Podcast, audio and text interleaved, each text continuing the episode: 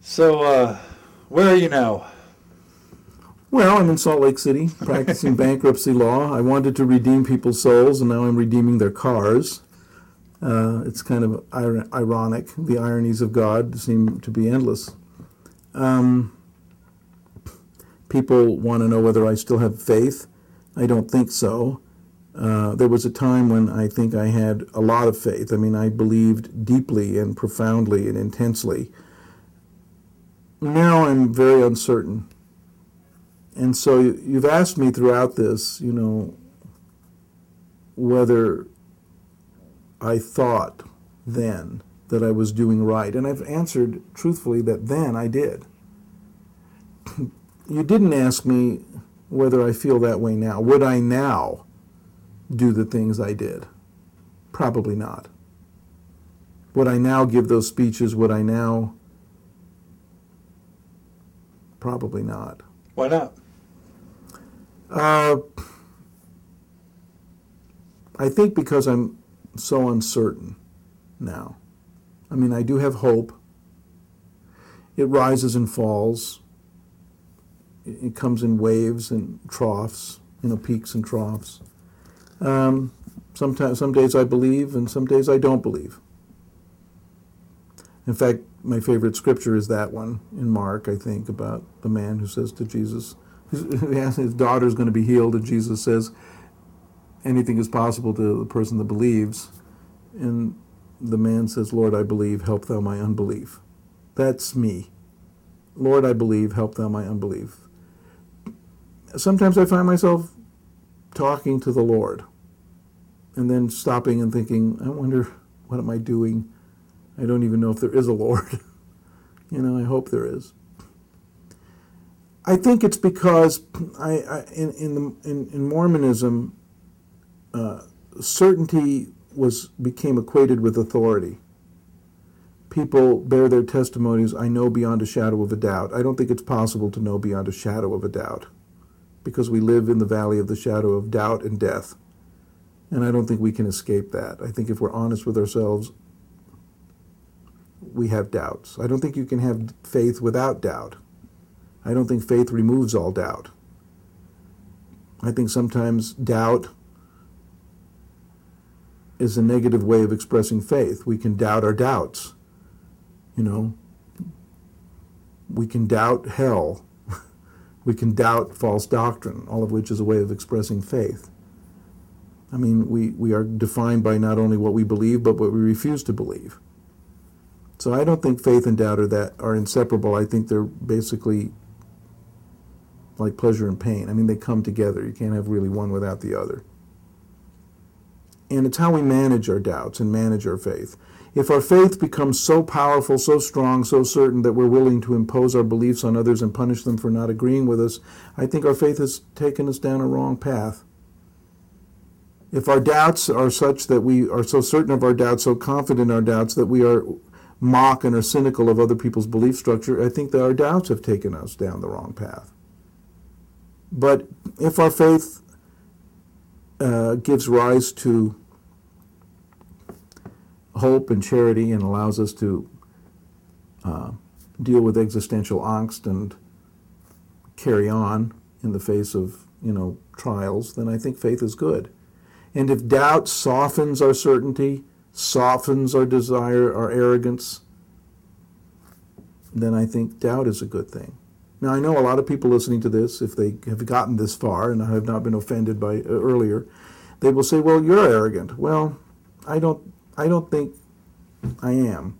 I may be, but I don't think so. I think I'm just. Uh, I speak boldly. I. Um, I. Um, I don't. Uh, I don't uh, deal in euphemisms usually and I'm Mediterranean, and I'm kind of an in-your-face kind of guy, but but I don't think it's arrogance. Um, certainly, my belief that the leaders of the church could improve could be certainly, and I'm uh, certainly that is the closest thing that I do to arrogance because it seems like I'm judging them. But my feeling is we're all in it together. I, I again, you recognize that I see the ordinances as a way of bringing us into one family. Complaining to your dad that he's a bad driver. you know, he wants to always drive on all the vacations. And You say, Dad, you know, you're just a lousy driver. Face it. You know, you go too fast, you go too slow. You, you keep doing this to the sound of the music, gassing it, and so you're rocking the car. You don't know you're doing it. We're all nauseated in the back seat. You're just a terrible driver. It doesn't mean you don't love your dad. It doesn't mean he isn't a good dad. It, it, it doesn't mean he isn't your dad. You know, you got DNA to prove he is. That's how I feel about the leaders of the church. They're they're in their positions. I, I some of them may have wormed their way into these offices. I suppose that can happen. I feel sorry for them because then they don't get much of a support from on high if they've done that, and they can be left dangling. But, you know, I do not fault the leaders of the church if they don't get better revelations, if God does not speak to them. It's not their fault. It's not their fault if, if God doesn't speak to them in a way that they can say, Thus saith the Lord, or the Lord doesn't tell them, I want you to write this revelation and say, the Lord appeared to me in the I mean in the Salt Lake Temple on such and such a day, and and I felt His wounds, and I know it was real, and and He told me to say this to the saints. You know, if the Lord doesn't command the president of the church to write that kind of a revelation, it's never going to happen. No, no, no. President Hinckley would not arrogate to himself this thing. It's not their fault then, but it is their fault to let people believe they get that kind of revelation when they don't. And it is their fault if they're not clear about it, if they don't make it clear. They can say, when we tell you this, we say we are not, this is not the result of a discussion we had, and this is our best thinking. This is the word of the Lord Himself. But this here, he, it isn't exactly like that. This is the this is the best that we as the heads of the church could think of, and this is our solution to a problem. And, and we feel this is inspired by the Holy Spirit. We feel very strongly that it is. But it isn't God speaking to us out of his own mouth in his resurrected body. That isn't it. And this is just because our experience has taught us after many years that if we do this, this is going to happen. And so we're not doing that anymore. We're going to do this and this comes from experience. And it's the best we can do. What if that weakens the church because it makes the church think that God's not really at the helm, but instead it's a bunch of wise, good men doing the best they can? The reason why it won't weaken the church is because it's the truth. And if it's said by men who love the members of the church and are telling them the truth, how can that hurt the members? Because, as you said about two hours ago, people are inspired by the fantastic and the irrational. And so, this belief that these men are special witnesses of Christ who speak directly with God in Christ and who get their direction and their guidance directly from them is the sustenance that, that gives these members a desire to stay faithful to their spouses and to and to serve in the church and to keep the church strong and vital. To demystify that is like the wizard pulling across the curtain and saying, "Hey, it's just me," but still pay attention to that big mask up there and do what he says. Well, I imagine that some people would respond that way, but I don't think that that's what would really happen. I, I, I don't think they would stop believing in the leaders of the church uh, as leaders of the church. They would come to realize that it's a probationary state that the purpose of mortality is to come to terms with death. It is to come to terms with doubt. They would have to be taught, along with this, that it's wrong for the saints to be members of the church because of an error, of a mistake. They have to be members of the church because of the testimony that they have received from the Spirit that it's true.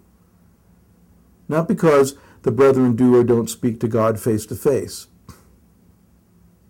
Not because of the nature and the quality of the leadership's revelations, but because a power from God has entered in the soul of that member and has transformed that member.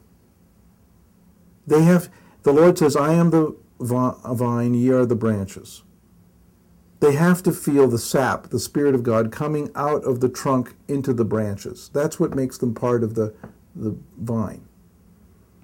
If they're there because somebody has glued them on with, you know, you know, super glue, that's not the same. That's the super glue of lies isn't what's going to make you a living body.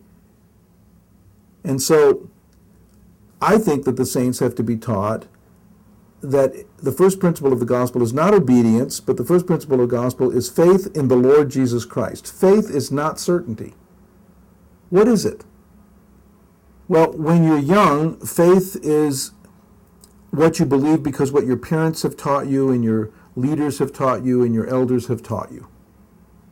But when you're middle aged, faith is based upon the experiences that you yourself have had. But when you have enough of those experiences, the negative ones pile up. I mean, you when you're younger, you, you your father lays his hands upon you and he blesses you and you get better. Or like what happened to me when I was an Aaronic priesthood leader, I went to the uh, dorms, and one of the guys there, David Bradford, was very sick, and I put my hands on him and blessed him, and all of a sudden he threw up the thing that was in his stomach that was making him sick, and he was better immediately and went. That was such a positive experience. People believe that was the talk of the whole dorm. And you believe it because of those good experiences, but as you get older, you get more and more bad experiences. Divorce happens children go awry, people take drugs, jobs are lost, people houses go into foreclosure, bad things happen.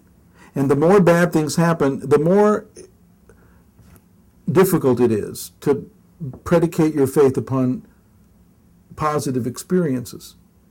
So then what happens as you get my age? You've been excommunicated, people think you're arrogant, People think you want to start the, your own church. People think you're ambitious to be an apostle. People think you're a polygamist. People think you're a homosexual. People think you're an asexual. People think you're a nitwit. People, I mean, every possible thing, you know, an adulterer, you name it. How does a person in that situation have faith? Well, you get up in the morning and you choose to have it. You choose to believe in Jesus even though he may be a fictional character like Hamlet. He may be as fictional as Henry V, as fictional as Dionysus. You choose every day. Every day you choose to believe. Every day you choose to have hope. Every day you choose to do to be charitable, to have the not just to your friends and your family, but your enemies, those people who have despitefully used you. There's not much you can do in the way of charity for your enemies, but you can pray for them, you can hope for the best, you cannot judge them and condemn them. I mean, it's true that you see people will say, "Well, Paul, you just judged the apostles." No, I didn't. I just explained to you why I think they don't do a very good job. But that isn't judgment in the sense that I think they should go to hell or be punished. I would never punish them. If the tables were turned and I was in their place with what I know now, I would never do that. There may have been a time where I might have because I was young and stupid, but now it doesn't do any good to drive people out. I mean, I'm sure a child molester, somebody who's murdering people, somebody who's selling the Saints swamp, swampland in Texas, or blowing up chapels. Yeah, because they're doing palpable damage. But uh, over a disagreement about something as difficult to sort out as the Godhead, you think that was settled? You think the Godhead issue was settled in Mormonism? No. It's just you've got 10 different versions of the Godhead thing now. How do we sort it out? Well, you sort it out by getting together and having dinner and a barbecue and you talk, apostle to apostate. Until you both realize, well, you're not as great an apostle as I thought, and I'm not as bad as an apostate as you thought.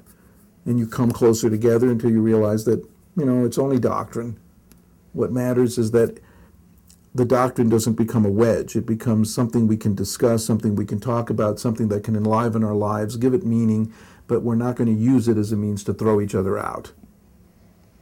If you, um, this is a, a loaded question, but think back to the time when you were most active in the church and you were most embraced by the church and you were living off the thrill of the enlightenment that you were receiving. If you could choose that time versus where you are now, would you go back and, and maybe undo? Uh, you know, this is sort of a happiness question. Are you happier now than you were then? Are you do you feel more at peace uh, than you felt back then, or do you feel like it's just gone sour and will stay sour, or do you feel more hope and more authentic than you've ever felt? Well, I can remember those days, and I know what you mean. I would not go back because um, of something Joseph Smith said. If you, your mind, O oh man, if you wish to contemplate God, you have to be willing to go to the highest, to go to rise to the highest point and sink to the lowest abyss. And I think back in those days when I was having, uh, you know what you say, I was at, at, at, the, at the zenith of my church experience. I wasn't experiencing the nadir. And after my excommunication, and probably in the late, even into 2000, 2001, I was experiencing the nadir. It's only been in the last maybe year or two that I have come become to to come out of the abyss more and to feel uh, that that wasn't where I was. Why is that nadir important? Because if you want to become the friend of Jesus, you have to know something about descending below all things. I mean, that's the whole point of my theology is that he didn't insulate himself as sovereign from the creation and from what he inflicted upon others he not only not only do we have to endure whatsoever the Lord sees fit to inflict upon us, as the Scripture says, but he had to too. He inflicted it upon himself in worst measure. And the idea is that the purpose is that we have experience. And what does the experience teach us? Well, it teaches me not to, you know, it teaches me to, to that truth is more fluid, it's not rigid.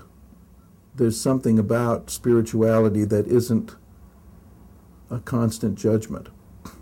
Now, I know there's a paradox in that because I've been judgmental about the church leaders, but I'm only judgmental of them on one point, and that is that they're judgmental. they need not be judgmental. They, they need not try to create a patriarchal religion where the patriarch is always right, and they need not to enlist the theology of God the Father to fortify a patriarchal structure which allows them to dictate to the saints. I, I think that's wrong. I think they need to take a Christocentric view of this. They need to base it on Christ. Christ they need to be like him. They need to be the servant of all as he was. They need to be willing to suffer with the saints, not stand apart and judge. They need to be more embracing. And I think they try to do that in their own personal lives. I don't have doubts about that. I think it's very hard for them to translate that into the corporate structure, to somehow let that happen through the departments of the church. You know, I mean, there's lots of things that they could correct, but it's very hard to do it. It's very scary. It's very frightening because that's not what they would do in a corporate organization. I mean, they've got real estate to manage, they've got employees all over, they've got people who are ambitious in working their way up, they've got universities to do, and students, they've got relationships with government and other churches and foreign governments, and they've got you know billions of dollars invested in an organization, and their real their role is to try to the whole purpose of this is to bring people to spiritual maturation, but sometimes the corporation, as much as it facilitates this, it can also interfere with it. And it's very, I, I give them great credit for the management. I mean, I think that's not, my problem doesn't go to their management. I mean, sometimes I think they overmanage because of their legalism. But it's the legalism that's the problem, not the overmanagement. The overmanagement would go away if they would trust the Lord to do his work he doesn't always report to them. and and not everything that comes into their collective head is his will. And I don't think they know that, uh, but I think they worry like you do that if they were to be frank about this, that many people might lose their testimony and leave. So I think they are worried. They've got a tiger by the tail. They, the, I believe sometimes that one of the biggest problems we have in the LDS church is that the leaders expect the saints to be perfect and the saints expect the leaders to be perfect. And that that mutual expectation creates a lot of problems. And they, they can't accept that God works through somebody as imperfect as, you know, as sometimes they identify me. And sometimes saints don't think that God can work through somebody as imperfect as they are. And that's not true. That's all God has is imperfect people to work through, and He does however He does. It's a miracle. And it's like in Shakespeare in Love, you know, it will all turn out well. How? I don't know. It's a miracle. It will turn out well, even for me and others it may not have seemed so. I think in the end, you know, I, I have hope that in the end, all of the animosities and all the concerns will can be swept away, and you know there would be ge- genuine repentance and forgiveness and understanding, even if that's delayed somewhat. So there it is.